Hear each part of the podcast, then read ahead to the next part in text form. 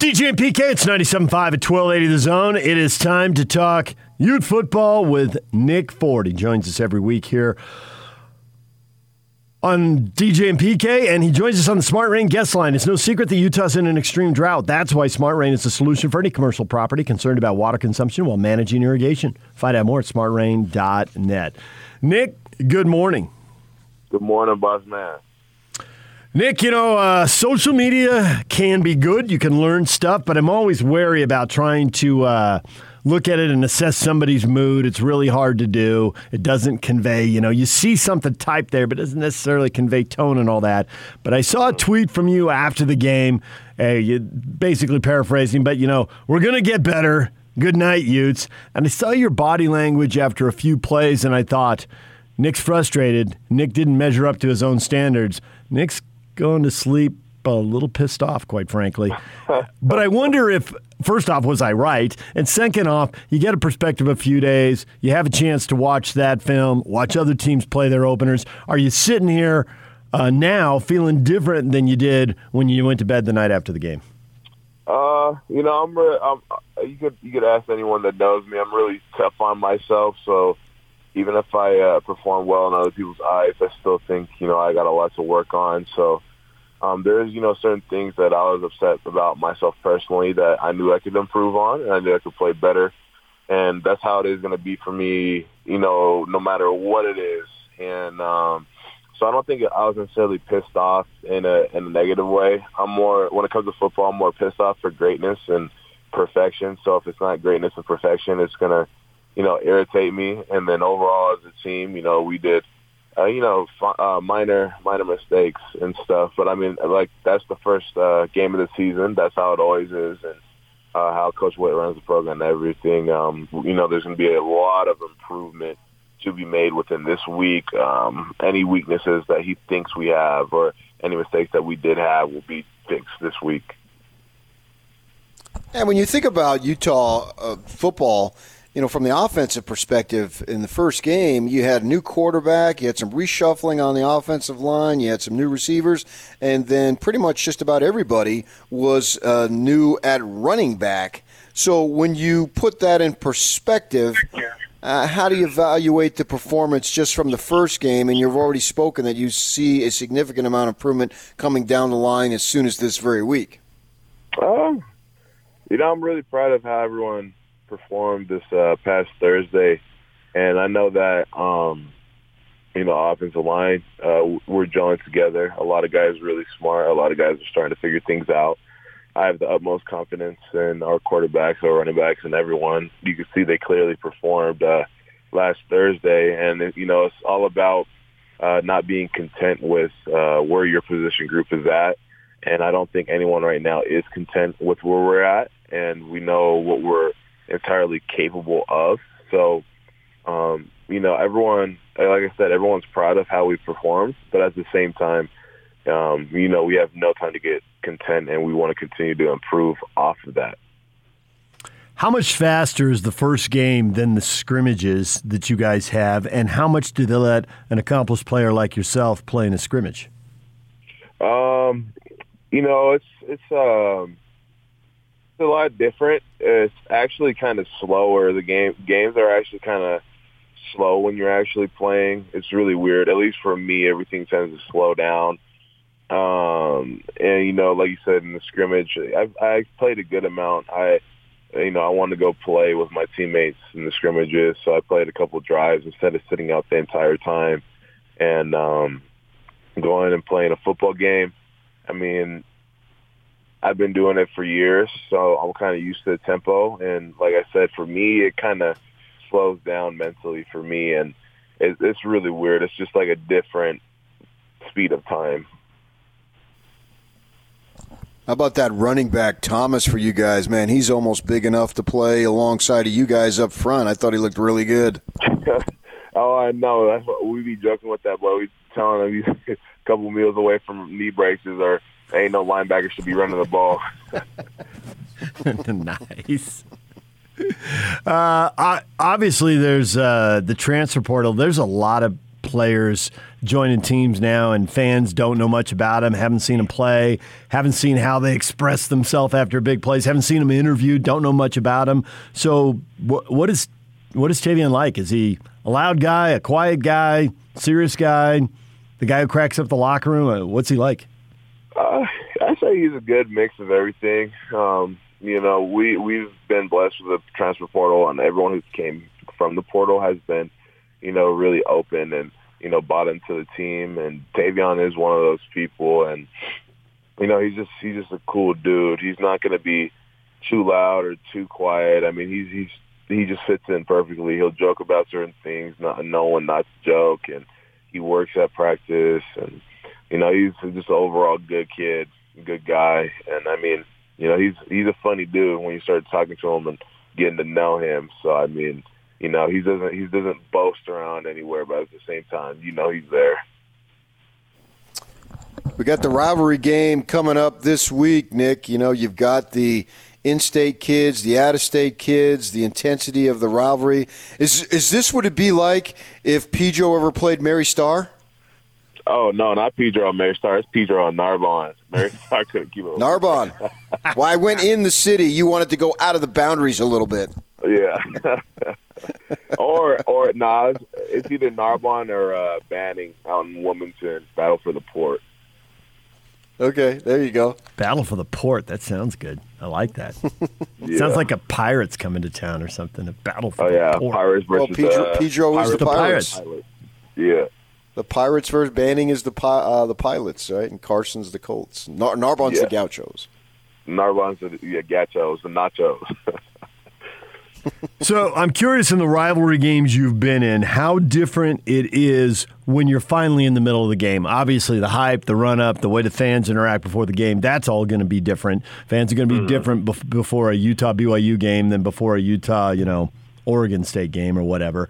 But I'm curious when you get there in the second and third quarter, and, and now you've been hitting each other for 45 minutes or an hour does it still is it still different or does it settle down and become football or is there a level of trash talking that can't be replicated what's it like Um, I say it's a little bit mix of everything. Um, you know, the the fans on both sides, you know, take it very serious. So do the football teams, and um, you know, there is trash talking. That's that's just sport of football, and um, I think the biggest thing is to not um, overcomplicate it and not get too emotional because then you start to miss your assignments on a uh, football level. So for me personally, you know, I just lock in. Um, it's really hyped the entire week of and going there and seeing the fans and everything. But once that ball's in the air, I kind of, you know, snap out of that emotional state and go into, you know, just a football state, understanding my assignment, what I have to do for that play, making sure that I'm locked in and, you know, everything is just uh, functioning at a high level, especially being center because, uh, you know, and I have to talk to the rest of the offensive line and uh, making sure that the entire offense is calm. So, I mean, there is trash talking on the field. That's how it always is with football. So it'll always be. But I mean, um, from an emotional standpoint, a lot of guys try to, you know, just focus on the game at that point in time so they don't miss their assignments. And then afterwards is when the emotions pick back up. How fun is it from the player perspective to go into a visiting stadium? You know there's going to be 60 some thousand people and everybody's going to be excited. So just from the basic fun of having the opportunity to play the game. Oh, it's. I mean, it's a blast. You go out there. I'm sure it's going to be loud being on offensive way. You know, uh, getting towards the end zones and whatnot, and they're going to start yelling and screaming, and it, it's it's really weird. You you, you start to t- uh, tone out a lot of things when you start getting in those situations, and um, you know, just the uh, environment is crazy both here in Rice Eccles and down um, at their stadium and um, it's it's like one of the most unmatched things in college football, in my opinion. I've been a part of a lot of football games, um, and the energy levels of Rice Eccles and down there, um, it's it's really different. So you're the guy who likes to go out on the field as soon as possible. Some guys like to stay in the locker room and they don't go out until the assistant coaches want to get the group going before the game, or you like to go out and hear from the fans and uh, get after the uh, get after everything real quick. Uh, I like to go out early, walk around a little bit, get get my bearings, get my legs warmed up, do a couple push-ups, stretch, and then um, then we stretch as a team and go back into the locker room and then I'm in the locker room until the uh, centers come out uh, with the quarterbacks and everyone. And by then, it's you know pretty much game time. Go out there, stay out there. Then the rest of the team comes to warm up. So I mean, it's it's a little bit of both. I kind of get out there early, tuck away for a little bit, then head back out for the rest of the day. You coming up from the LA area? How long did it take you to realize BYU Utah was a big deal? Oh, not at all. Not at all. I'm long at all. I mean, um, that that's what you know, Coach Hart, Coach Hart, uh, Harding, Coach Witt lives on. Um, you know, we don't lose to those guys, and you know, it's it's, it's pretty much that simple. Um, that's what he, he preaches every single year, every single week, every single day, um, and you know, he makes it very apparent. So, from for an out-of-state kid coming in um, you start to understand it. And then, um, you know, we have a video that plays on a loop, constant loop, constant loop of the the football game between us, and then that's throughout the entire football facility for the entire week. And then on top of that, you get there to the game, whether it's down there or up here in Rice Eccles, and then you start seeing all the fans, you start hearing all the noise and everything, and you realize, okay, now these guys, these guys take that that very serious, and you know it's grown upon me, so it's not even these guys. So now it's like, yeah, I, me and my teammates take it very serious.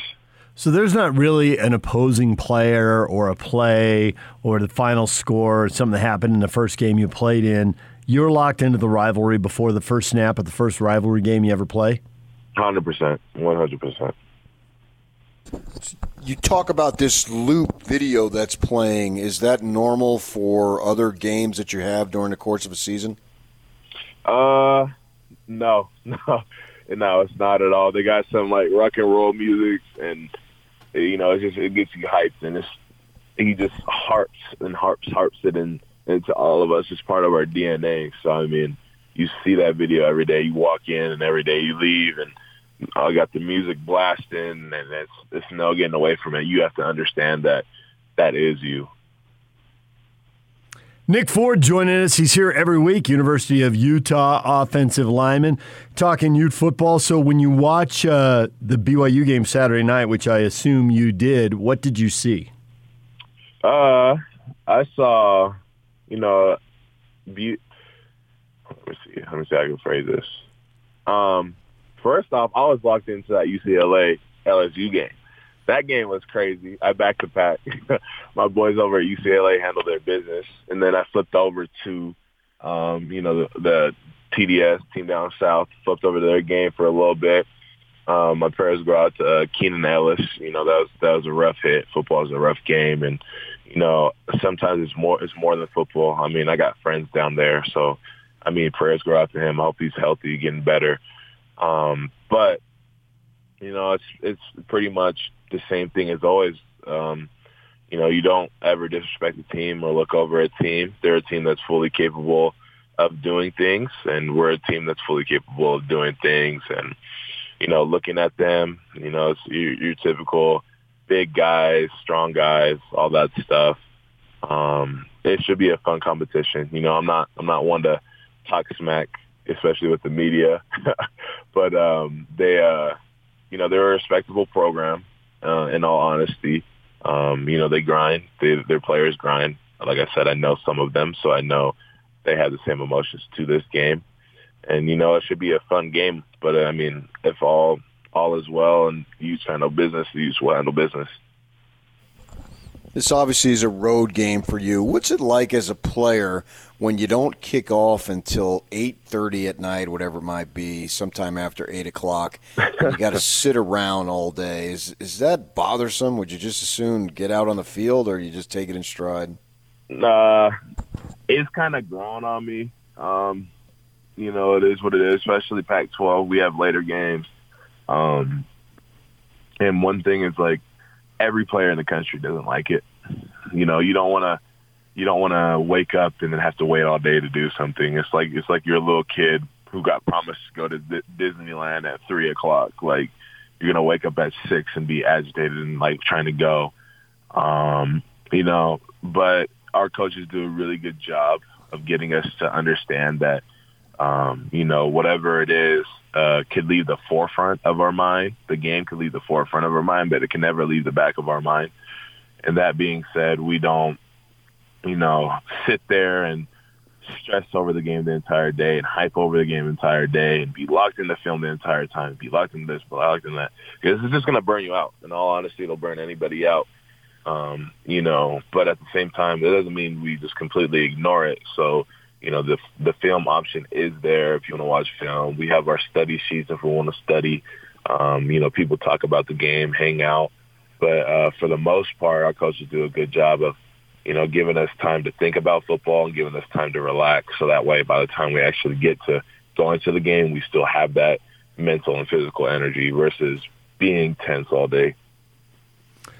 Well, Nick, we're all looking forward to the game Saturday night. It's always a big deal and a lot of fun. And good luck to you in that game. Look forward to seeing Appreciate it. Appreciate you. Yeah, it'll be fun.